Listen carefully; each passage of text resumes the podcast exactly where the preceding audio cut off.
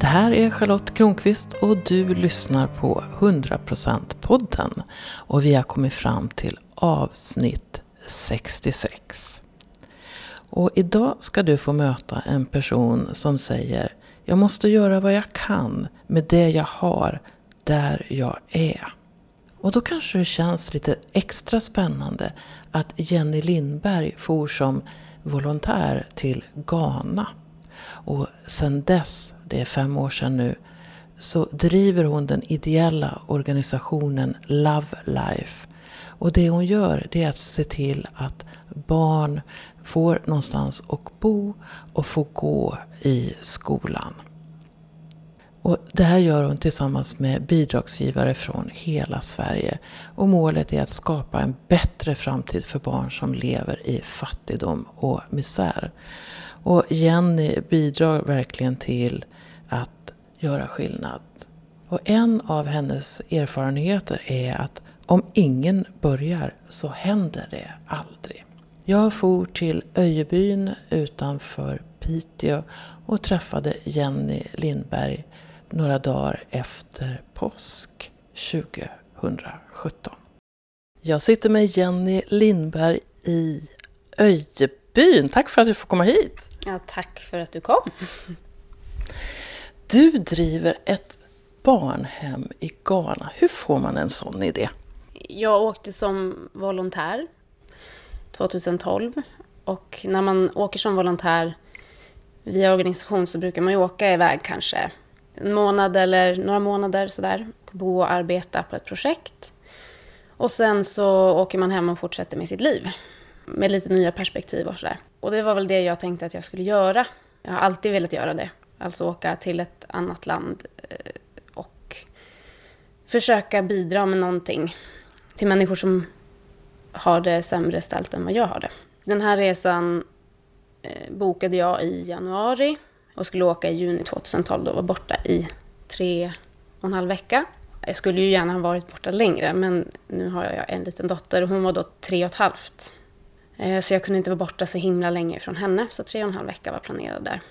Under den här tiden så mådde jag ganska dåligt. Eh, jag var sjukskriven från mitt jobb. Jag hade väl gått in i någon slags vägg och försökte ta reda på hur jag skulle komma vidare, vilken riktning jag skulle ha i livet och vem är jag och liksom vad ska jag jobba med och, och sådär. Och bestämde mig för att börja plugga. Eh, många stora livsbeslut. Också bestämde mig för att, att kliva ut helt ur garderoben. En omvälvande vår var det. Och i april det här året då, så, så gjorde jag också ett allvarligt suicidförsök. Vilket kom som en överraskning för de flesta i min omgivning och även för mig själv. Det var ingenting som var planerat utan det liksom bara hände. Och det här var ju då två månader innan jag skulle åka på den här resan. Och då tyckte ju alla i min omgivning att du är dum i huvudet om du tänker att du ska åka till... Alltså du kan inte ens ta hand om dig själv, du kan inte ta hand om ditt barn. Hur tänker du att du ska kunna åka någon annanstans och ta hand om en massa andra ungar? Eh, men jag upplevde eh, en slags... Eh, jag, jag menar, jag överlevde ju, även om det var väldigt nära att jag inte gjorde det. Men jag upplevde att jag hade som på något sätt dött emotionellt. För jag kände ingenting, varken ångest eller glädje, rädsla, sorg, inget. Det var väldigt, helt tomt. Eh, jag låg till och med och tittade på så här sorgliga videos på Youtube eh, på sjukhuset för att försöka eh, väcka någon slags känsla i mig, men ingenting. Så jag bestämde mig för att åka i alla fall. Så två månader efter det här då, så åkte jag till det här barnhemmet och, och när jag kom dit, då kom alla känslor. Och det var jättetufft de första dagarna där. Eh, att inse att, alltså vad har jag tänkt med som bestämmer mig för att åka hit i tre veckor och eh, vad ska jag göra här? Vad, vad, vad, ska jag, hur ska jag någonsin kunna göra någon skillnad för de här barnen? De hade ju inget vatten, de hade ingen elektricitet, de fick inte gå i skolan. Det var en ensam kvinna som tog hand om dem. Och de var ju 26 stycken då, mellan 1 och 13 år och där liksom bara släpps jag av på, framför barnhemmet och liksom har det så bra. Så står jag där själv och vet liksom inte riktigt vart jag ska börja. För det var så otroligt mycket som behövde göras och barnen var sjuka. Och vad hade jag tänkt egentligen? Vad hade jag förväntat mig? Vad, ska en, män, en ensam människa göra här? Jag har inga ekonomiska resurser, jag var sjukskriven och ensamstående mamma. Och jag kände mig superdum som liksom trodde att jag skulle kunna komma dit på något sätt. Vadå, rädda världen? Eller vad hade jag tänkt? Jag vet inte. Så det var alltså, rent ut sagt skittufft de här första dagarna. Innan jag som visste hur jag skulle förhålla mig till den här situationen. Bara en fråga där. Jag tänker att en poäng skulle ju kunna vara att du då fick släppa dig själv. Mm. Exakt. Och det är väl det som jag kommer fram till idag. Att jag behövde få fokusera på någon annan än mig. Och då kan, kan ju andra säga så här, men du har ju ett barn. Och det är klart att jag gärna skulle fokusera på henne också, men det handlar inte om den typen av fokus. Utan att så här, plockas från mitt hem med all, allt ansvar som man ändå har som, som mamma och jobb och allting som finns här. Att liksom bara få stoppa undan det och ge så mycket av mig själv som jag kan. Och när jag inte kan ge mer så kan jag liksom backa undan. Jag kan gå och lägga mig på min madrass och gråta ett tag. Och det gjorde jag ganska många gånger första, första dagarna där. Men på något sätt så kom jag fram till ett förhållningssätt att jag måste göra vad jag kan med det jag har där jag är. Alltså använda mig av de resurserna som finns där. Eh, och mer kan jag inte göra. Och sen försöka vara lite kreativ utifrån det. Och det här var ju 2012 och det är klart det fanns ju sociala medier, absolut. Men i alla fall jag använde inte dem på ett sånt här sätt. Och framförallt så hade jag inte sociala medier, jag hade ingen tillgång till det där nere. Då ringde jag till min mamma och bad henne gå ut i mina kanaler. Och, eller mina kanaler, det var, det var ju bara Facebook, min, min egen Facebook liksom. Och berätta vart jag var, vad jag behövde och, och att man kunde få hjälpa till om man ville. Så. Vilket idag inte låter särskilt stort och omvälvande. Det var ju liksom eh, ingen jätteoriginell idé. Men där och då när man befinner sig på ett majsfält där man liksom inte har tillgång till alla de här till teknik och kontakter och sådär. Det var svårt för mig att styra det där nerifrån.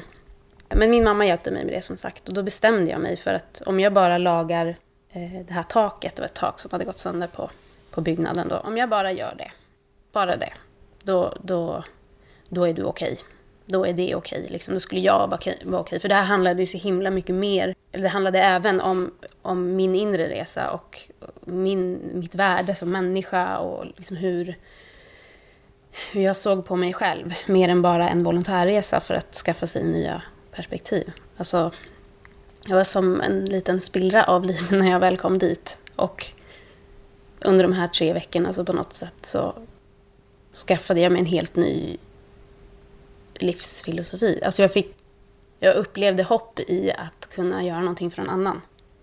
För jag lagade ju det här taket under min resa. Det gick så pass fort att få in eh, pengar. Och när jag upplevde att jag faktiskt kunde det, att det gick att göra någon skillnad. Visst, jag kom inte dit och rädda världen, men det, det var ju bara naivt att tänka att jag vet inte ens vad jag tänkte. Men jag hade genomfört en, en bestående förändring som på något sätt förbättrade de här barnens liv. Fick du idén då att det här kunde fortsätta på något sätt? Ja, det var ju det jag kände, det här vill jag göra mer. Alltså, om, om jag på två veckors tid kan samla in 10 000 och laga det här taket, vad kan jag då inte göra på ett halvår till exempel? Så jag åkte hem och så tänkte jag så här att jag ska, jag ska ge det här tid och mitt mål är att ge de här barnen elektricitet och rent vatten. Och det är ganska mycket pengar vi pratar om, det är rätt mycket administration och sådär. Så jag sa att det får, det får ta 10 år, det får ta 15, det får ta 20 år. Jag struntar egentligen i hur lång tid det tar. Men jag tänker göra det. Och det är liksom själva poängen. För att om ingen börjar så händer det ju aldrig. Det är bättre att börja så får det ta den tid det tar. Liksom. Så jag var nog inställd på att det skulle ta ett, två år innan jag kunde åka tillbaka och faktiskt göra någonting igen. Och det här var ju då i juli. Jag tror att rent vatten fick de i september och elektriciteten installerade vi i december. Och skolan startade vi i januari. Wow. Mm. Så det... Ja, det gick jättefort där i början. Och det handlar egentligen bara om att jag berättar barnens historier, tror jag. Att jag berättar är, är liksom deras språkrör. För det var också en sån sak som jag verkligen insåg när jag kom dit. Det var så här, shit, de här har existerat här hela tiden. De börjar inte existera nu för att jag träffar dem, för att jag ser dem och för att jag är här. Utan de här, de här barnen fanns här innan och har funnits här jättelänge och de är inte ensamma. Men vi har ingen aning här, för vi kan bara vända blad, byta kanal, stänga av, vrida ner volymen, knäppa bort. Alltså, vi har ingen aning. Vi, och vi kanske ser det här absolut värsta, Syrien, och, och det är ju helt fruktansvärt. Eh, och ändå, det kan vi också knäppa bort. Men det här är något slags mellanting. Det finns otroligt mycket barn, eh, och inte bara barn, människor i världen som lever under förhållanden som inte är okej. Okay. Vi har jättemycket barnslavar till exempel. Men det är inte så stora nyheter som att barn liksom bombas ihjäl. Så det här är ingenting som, som når oss, utan det är om man liksom pinpointar, går in och läser och försöker ta reda på, på just det här. Då finns informationen där. Hur kunde du kommunicera med dem? Ghana är en, eh, en engelsk koloni, alltså en gammal engelsk koloni. Jag tror de blev självständiga 65. Så de pratar engelska, eller det, det officiella språket är engelska. Men eh, får man inte gå i skolan så pratar man ju inte engelska. Och det är det inte alla som får. Men de har ju nyheter och, och sådär är ju på engelska, det mesta. Så det var inte något stort problem? Alltså de här barnen som jag träffade första svängen, de hade ju aldrig fått gå i skolan. Och de, den enda kontakten med engelska som de hade haft var ju egentligen den med volontärer. Så enstaka ord och sånt där kunde de ju då. Hon som bodde med barnen där, hon kunde inte engelska. Så det var rätt intressant. För hon var ju också den som lagade mat åt oss.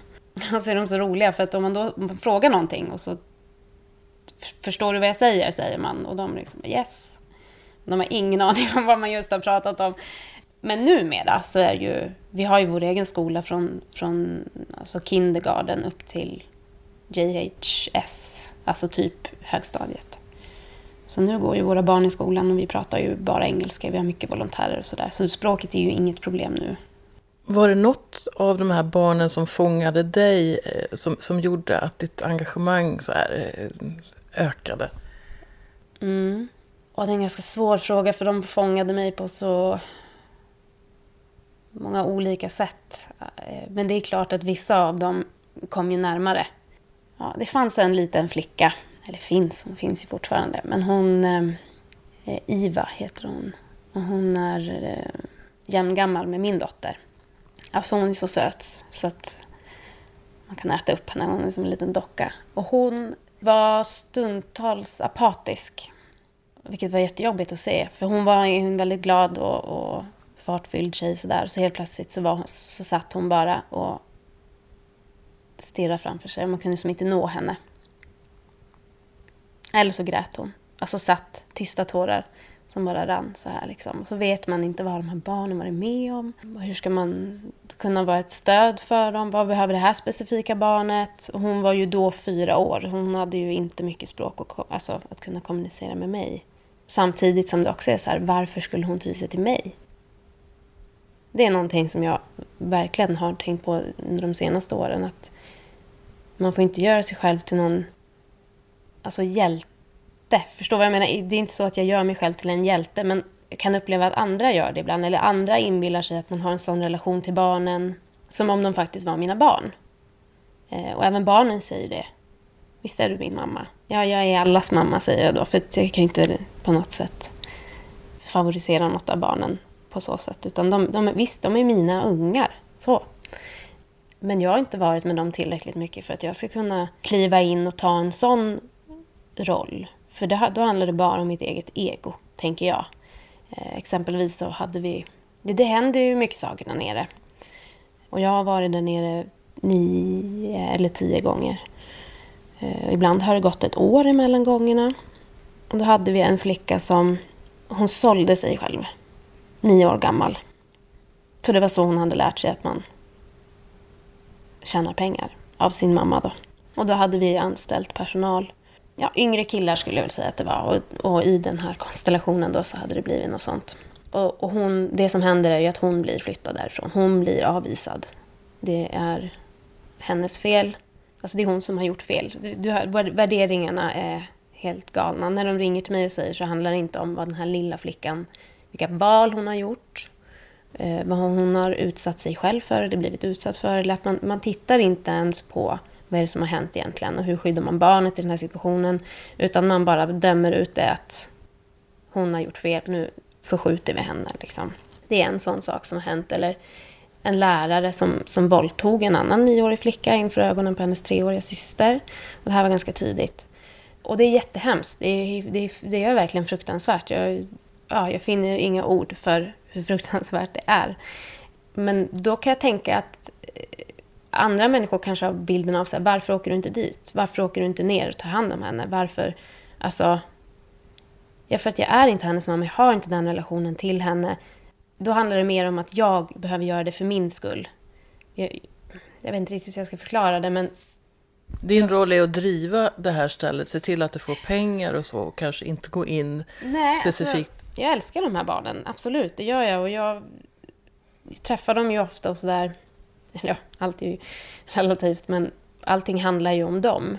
Men att jag skulle ta en sån roll, om man säger så här då. Om jag verkligen brydde mig om det här barnet eh, då skulle jag se till att hon fick den hjälpen hon behövde. Och det är inte mig. Det är inte jag. Då kanske det är en, en, en kurator eller vad som helst. Nu jobbar man ju inte riktigt så där nere. Det är ju prästen oftast som får göra alla sådana saker. Men, men alltså att se till att hon får det hon behöver. Och, och varför ska jag sätta mig på någon slags hög häst och säga att det är jag? Nu var det det här eh, 2012, så det är ju snart fem år sedan mm. du startade. Finns det några av de här barnen som har gått vidare, det vill säga är färdiga med skolan och är på väg ut i livet utanför skolan? Vår äldsta pojke, eller vårt äldsta barn, är ju då 17 år nu. Eh, han skaffade Facebook i förrgår. Jag fick en vänförfrågan. Och det är jättekonstigt. Men det är så i det här landet att man, man har gått från fattigdom till Facebook. Alla har mobiler eh, med Facebook. Så egentligen är det inte så konstigt. Men här uppe känns det lite skruvat. Alltså hur, hur blev det så här? Men han är i alla fall 17. Han går ut junior high, det vill säga högstadiet. Och ska nu efter sommaren börja i på gymnasiet, då, senior high. Och hans dröm är att bli advokat. Och han är, jobbar stenhårt för att för att bli det också, för att skaffa sig en utbildning och sådär. Eh, så tanken är att alla barn som vill ska kunna få den utbildning som de behöver. Det är inte alla som har det läshuvudet kanske och det är inte heller alla som vill det. Eh, vi har ju också en, en vocational school som är... Man, kan ut, man får lära sig ja, men, laga mat, sy, göra smycken, tvål och grejer, alltså mer hantverk och sådär för att sen kunna starta en egen business och försörja sig på det. Det kan jag tänka mig att många av våra flickor då framför allt kommer att vilja gå istället för att gå i gymnasiet. Det är en väldigt vanlig fråga som jag får. Det är så här, vad händer när barnen blir 18? Varpå jag brukar passa tillbaka, kanske lite kaxigt, men det är så här, vad gör du när dina barn blir 18? Inte kastar du ut dem om de inte har någonstans att ta vägen. Och det, det har inte vi tänkt göra heller, utan de ska ju, precis som alla andra barn, ha möjlighet att få utbildning och och välja hur de vill leva sitt liv, om de vill skaffa jobb och så vidare. Utbildning är det absolut viktigaste. Det, vi lobbar ju inte för att flickorna ska liksom gifta sig rikt. Eller något sånt, utan att de faktiskt lär sig att stå på egna ben. Så. Det jag ser är ju som att, eh, att skolan blir en möjlighet för de här barnen att välja sina liv på ett helt annat sätt mm. än de kan göra utan hjälpen från barnhemmet. Ja, jo absolut, visst är det så. Eh, sen vet ju inte vi och nu säger jag vi för att jag alltid säger vi fast det egentligen är jag. eh, vad, hur kommer det att bli när den, den, största årskullen kommer till junior high och ska gå ut och ska gå till senior high? För då blir det ju helt plötsligt dyrt. Vi har ju vår egen skola så vi behöver inte betala eh, skolavgifter och sånt där för, våra, för de barnen vi har boende hos oss. Men så fort de ska gå vidare då är det ju det är mycket pengar det handlar om. Och just nu, vi har tre stycken. Och det mäktar vi med, men då har vi liksom en kull som är, det kanske är 12 stycken som ska börja senior high samtidigt. Vi är ju några, bort, några år bort från det. När jag kom in här i hallen hos dig så låg det en hög med flyers, skulle man kunna säga, som månadsgivare ska få.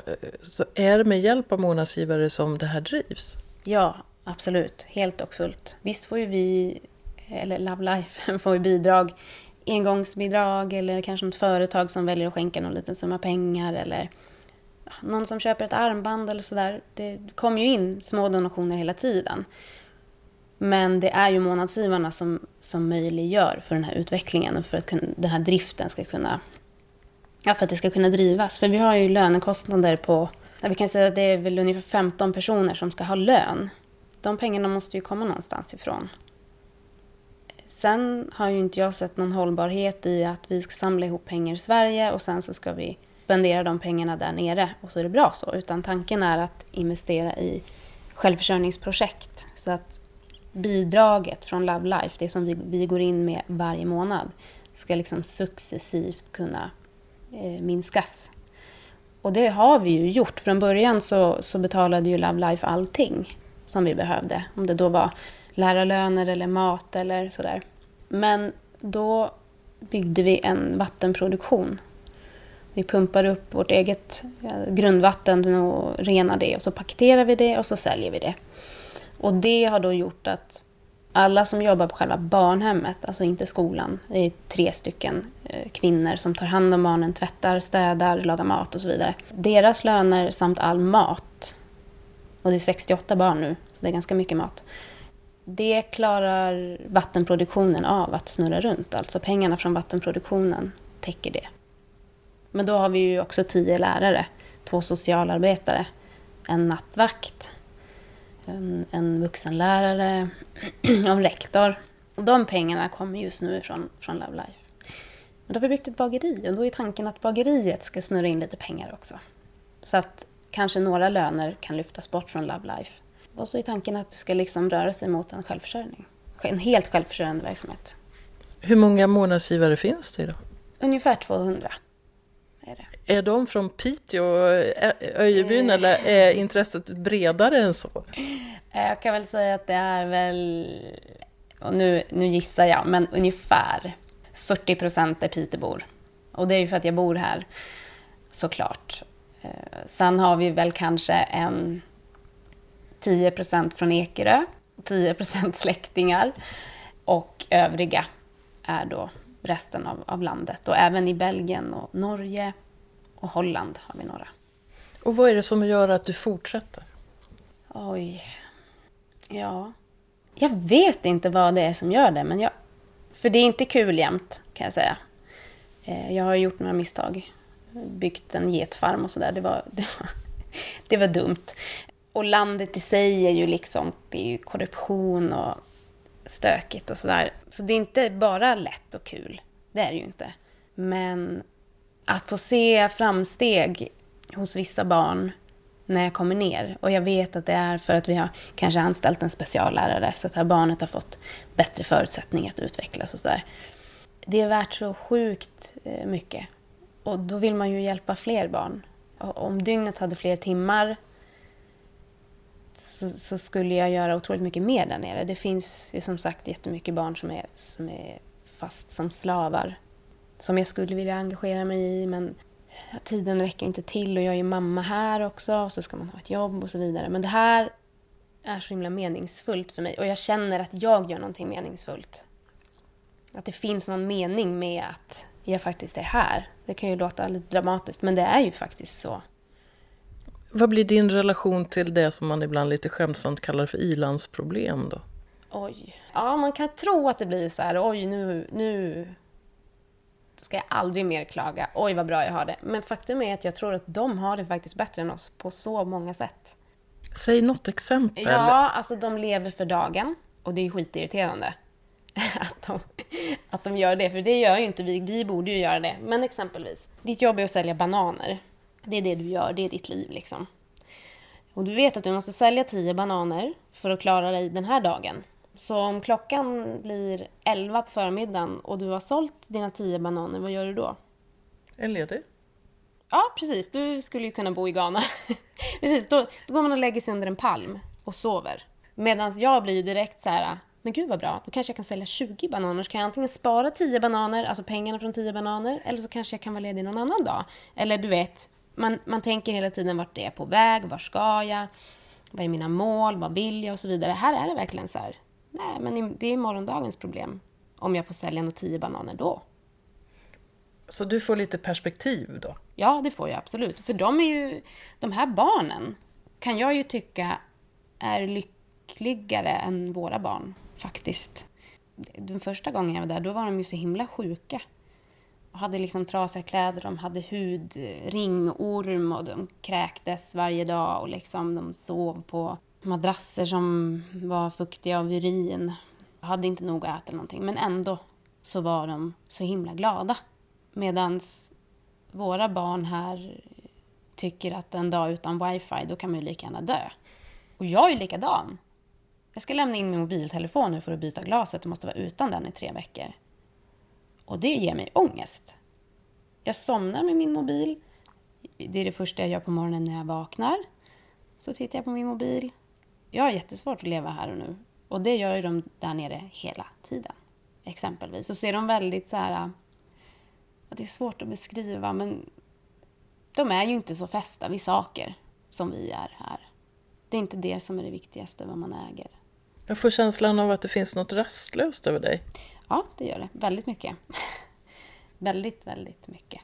Jag... Nu har det ju varit påsk här i fyra dagar. Och det är en mardröm. Att inte få gå till jobbet. Eller gå till jobb, jag har inte ens något direkt jobb. Men att få åka härifrån och sätta mig ner och, och jobba med, om det då är det här eller om det är mitt jobb som projektledare eller eh, ja, vad det nu ändå, skriva en föreläsning eller vad det är. Att inte få göra det, det jag mår inte bra. Och det känner jag ju också om jag har ett sånt här 9 5 jobb som ju folk har, har jag hört. Det behöver inte vara fysiskt tungt jobb. Utan bara att jag mellan nio och fem ska vara någonstans och göra någonting. När jag kommer hem, då har jag ingen energi kvar till att, göra, till att jobba med Love Life. Om det då är att skriva ett blogginlägg eller jag ska skicka, göra ett utskick eller jag ska pärla armband eller bygga en hemsida eller vad det nu är för någonting. Jag har ingen energi kvar till det som gör mitt liv meningsfullt och då blir liksom livet inte meningsfullt. En kort, kort period för ett år sedan så hade jag heltidsjobb så. Och det... Nej, I'm not that person. Jag, jag, jag kan inte... Jag mår jättedåligt av att, av att jobba så. Jag måste få fara runt. Om du då var på botten 2012, var mm. är du nu? Ja, jag är ju inte på botten i alla fall. Det är jag inte. Men eh, det svänger ganska mycket och jag får nog bara acceptera det tror jag. Och uppskatta de dagar och stunder då det känns riktigt, riktigt bra. För jag tror att jag har försökt att liksom hitta något annat läge där livet ska vara mer så stabilt och ett stabilt läge där man kan må bra. Men jag är inte en sån människa. Jag mår inte bra av så mycket stabilitet. Uppenbarligen. Så just nu håller jag på att stöka runt med att hitta någon form av balans i kaoset. Du sa det när du började beskriva dig själv, att du kom ut. Vad menar du med det? Ja, som homosexuell alltså. Ah, ja. Du gillar tjejer? Ja, jag gillar tjejer. Precis. Var det en viktig eh, grej också? Kanske. Jag vet faktiskt inte. Det, det här, den här tiden, den här våren som vi pratar om, den var ju rätt hysterisk. Eh, jag sprang på väldigt, väldigt, väldigt fort. Så det var ju som en process som... Det var inte ens en process, utan det var bara tjoff så var det gjort. Och det är ju väldigt enkelt också. En bild på Facebook när man kliver ut ur en garderob och så klart. Det var vad jag gjorde. Det var ju kreativt. Ja, väldigt kreativt. Kan ha varit en del vin inblandat just i den korta processen också. Men jag tror inte att det egentligen är någon som var förvånad. Och sen hade jag ju också gått ut med, jag, menar, jag vet inte om man egentligen ska gå ut med sin sexualitet, för det gör ju aldrig en heterosexuell människa. Men det var väl tydligt att jag var eh, bisexuell. Liksom. Men då kände jag att nu, nej, nu stänger jag den här dörren. För det här är inte, det är inte det jag vill ha. Men jag tänker så här, att du mådde dåligt på olika sätt. Du, du blev tydligare för andra, du blev tydligare för dig själv. Mm. Du kom till det här barnhemmet och eh, blev, fick en spegling av ditt liv eh, på något sätt. Mm. Det känns ju som att så här i backspegeln att det kanske var bra att du mådde dåligt. Ja, det, absolut. Ja, ja, vad hade hänt om jag inte hade gjort det? Hade jag åkt dit då och liksom sett de här barnen gullat med dem i tre veckor och, och åkt hem? Jag, jag, jag vet inte. Ja, och jag tänkte också att alla de här åtgärderna du gjorde var det som att du har blivit en sannare mm. Jenny än du var innan. Mm. Jo, men det tror jag. Det, det tror jag nog. Och jag ska absolut inte påstå att jag vet vem jag är. För det, det vet inte jag. Eh, jag håller absolut på att stöka runt i det. Jag kanske inte kommer att komma fram till någonting. Det vet jag inte. Vad jag gör just nu är att försöka hitta de bästa förutsättningarna för att kunna vara den bästa jag och må så bra som möjligt. Och mycket i det är ju den här... Eh, dels att få jobba med Love Life, men sen också att som jag arbetar nu, jag har ju ingen direkt arbetstid utan jag har ett projekt jag ska leverera. Sen kan jag jobba på natten om jag vill, jag kan jobba från Turkiet, jag kan jobba ifrån Zanzibar, jag kan vara precis var som helst så länge jag levererar och det passar mig väldigt, väldigt bra. Eh, jag mår mycket, mycket bättre av det. Jag upplever att du har en ganska kort startsträcka från idé till genomförande. Ja. Stämmer det? Ja. Jo, alltså tar det för lång tid då, då tar jag hellre en annan väg. Exempel, ett väldigt tydligt exempel. Den här soffan som vi sitter i nu, den är ju väldigt nersutten. Så jag ska köpa en ny soffa. Och då åker jag alltså till affären, eller vad man säger, och eh, ja men okej, ja men den här soffan, en sån här, det blir jättebra. Och så säger de att det är liksom åtta veckors väntetid innan den kommer. Och då blir jag så här, men har ni ingen, har ni ingen skylt X? Hade de pekat på en orange soffa med, med rosa prickar på och sagt att den här kan du få med dig hem idag. Så finns det faktiskt en liten risk att jag hade, ja men okej då tar vi den istället. För att jag vill gärna att det ska hända på en gång. Lite impulsivt så. Annars kan jag lika gärna skita i det. Kanske bra att ditt tålamod får tränas lite. ja, precis. Jo, för jag beställde ändå den där åtta veckors soffan. Men eh, sånt stör mig. Ska jag ta ett beslut, ett stort beslut, då vill jag gärna se på en gång att det, att det händer något. Om vi tänker oss att någon som lyssnar på det här har svårt att få ändan ur vagnen, mm. som är precis tvärt dig, mm. och som skulle behöva få hjälp och få lite mer fart, kanske inte lika snabb som du, men vad skulle kunna vara ett första tips till en person som har svårt att fatta beslut och, så, och komma igång? Oj, jag känner ju som att jag är den där personen ungefär 50 procent av dygnet utspritt. För ibland tar jag mig inte ens upp ur soffan. Det är det som är lite, som jag kan känna är svårt, att jag är lite sådär ryckig. Som hela helgen har jag ju legat hemma och inte tagit mig knappt till köket för att koka kaffe. Bara för att jag måste vara hemma och då, då blir mycket Candy Crush då. Helt värdelöst. Men jag tror att... Ja, man får ju följa med till Ghana helt enkelt.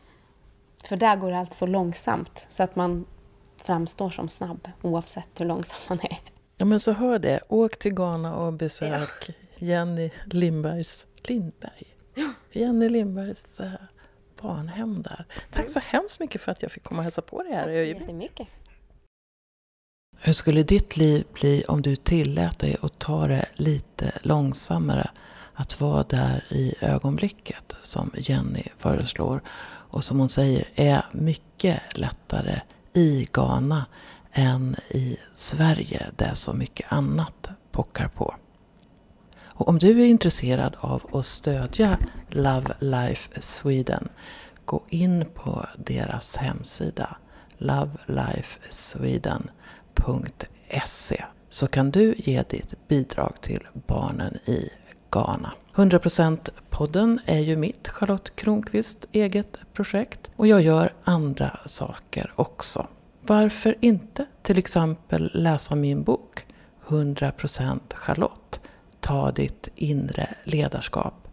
Den och mycket annat hittar du på min hemsida charlottekronqvist.org. Och du, kom ihåg att ta det där nästa andetaget. Känn livet i dig för att du är värd det.